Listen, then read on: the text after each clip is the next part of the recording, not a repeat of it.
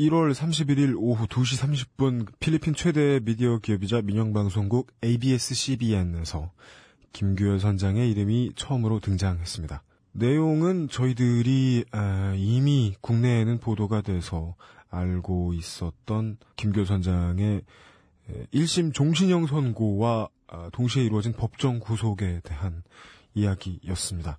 이 나라의 법 5조 9615항을 어긴 위험 금지 약물 관련된 법 2002년에 발효된 법을 어겼다는 뭐 이야기가 들어가 있고요. 그 다음에 필리핀 마약 단속국 PDEA의 차관, 네, 차장 정도에 해당되는 인물이 간단한 인터뷰를 했습니다. 이것이 긍정적인 성과다라는 식의 짤막한 코멘트를 남긴 것이 필리핀의 미디어에 보도가 되었습니다.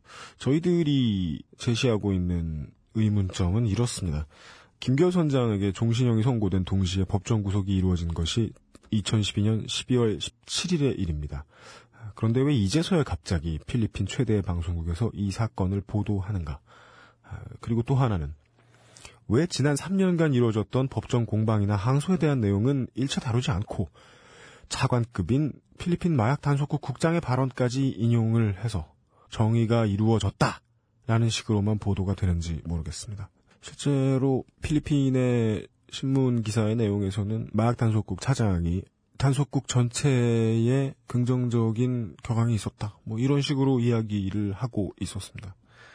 음, 저희들의 추측은 이렇습니다.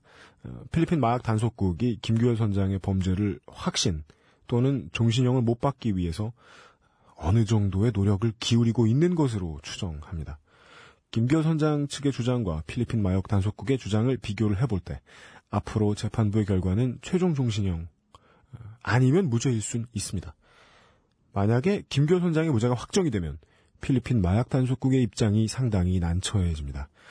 현재 이 사건은 한국에서 공론화가 되면서 필리핀 마약 단속국 외에도 현지의 몇몇 정치인들까지 한국 내에서 벌어지는 상황을 인지하고 있습니다.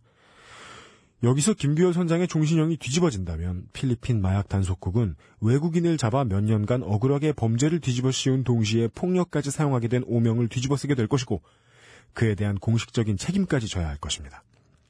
어떻게든 김규열 선장의 종신형이 확정되어야 자신들의 안전도 책임질 수 있다고 볼 수도 있습니다. 김규열 선장 사건 이전에도 필리핀 마약 단속국은 수차례 무고한 한국 교민을 마약범으로 몰아 잡아갔고 필리핀 경찰들이 범죄자들과 공모해서 한국 관광객을 납치해 마약을 구매한 것처럼 몰아간 사건들이 보도되고 보고된 바 있었습니다. 현재 김규열 선장 측 변호사는 김규열 선장을 잡았다고 주장한 피자헛이 당시에는 존재하지도 않았던 가게이며 마약 단속국 직원이 엑스터시 열정을 현장에서 압수했다는 주장도 이를 입증할 현장 증거물이 하나도 없다는 것에 이유를 들어 항소를 진행하고 있습니다. 변호사 수임료 모금에 관해서는 필리핀 112 측이 담당하고 있으며 현재 변호사 수임료의 절반 정도밖에 모이지 않은 상황이라고 합니다. 필리핀 112의 이동활 대표께서는 본지와의 통화에서 한국의 오성기업이라는 곳에서 김규열 선장의 재판 비용을 전액 부담한다고 해서 김규열 선장님이 매우 감동했다.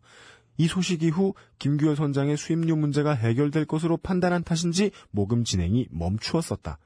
확인 결과 오성기업 측은 해당 사안에 대해 전혀 모르고 있었고 수임료를 해결해 줄 것이라던 사람은 오성기업을 사칭해 장난을 친 것 같다. 사칭한 남자의 IP 추적 결과 마닐라로 나왔으며 현재 이 사람을 사이버 경찰청에 신고한 상태다라고 밝혔습니다. 저희들이 녹음을 진행하고 있는 2월 1일 금요일 오후 3시경 김규열 선장은 김창규 기자와의 통화에서 사람을 가지고 이렇게 장난질을 치면 안 됩니다. 제발 이 사건을 잊지 말아 주십시오. 도와주십시오. 라고 밝히면서 지금까지의 상황에 대한 뒷이야기와 본인의 추정을 편지로 쓰시는 중이며 곧 전달하시겠다고 말씀하셨습니다. 김결 선장님께서 희망을 잃지 않아 주시기를 바랍니다.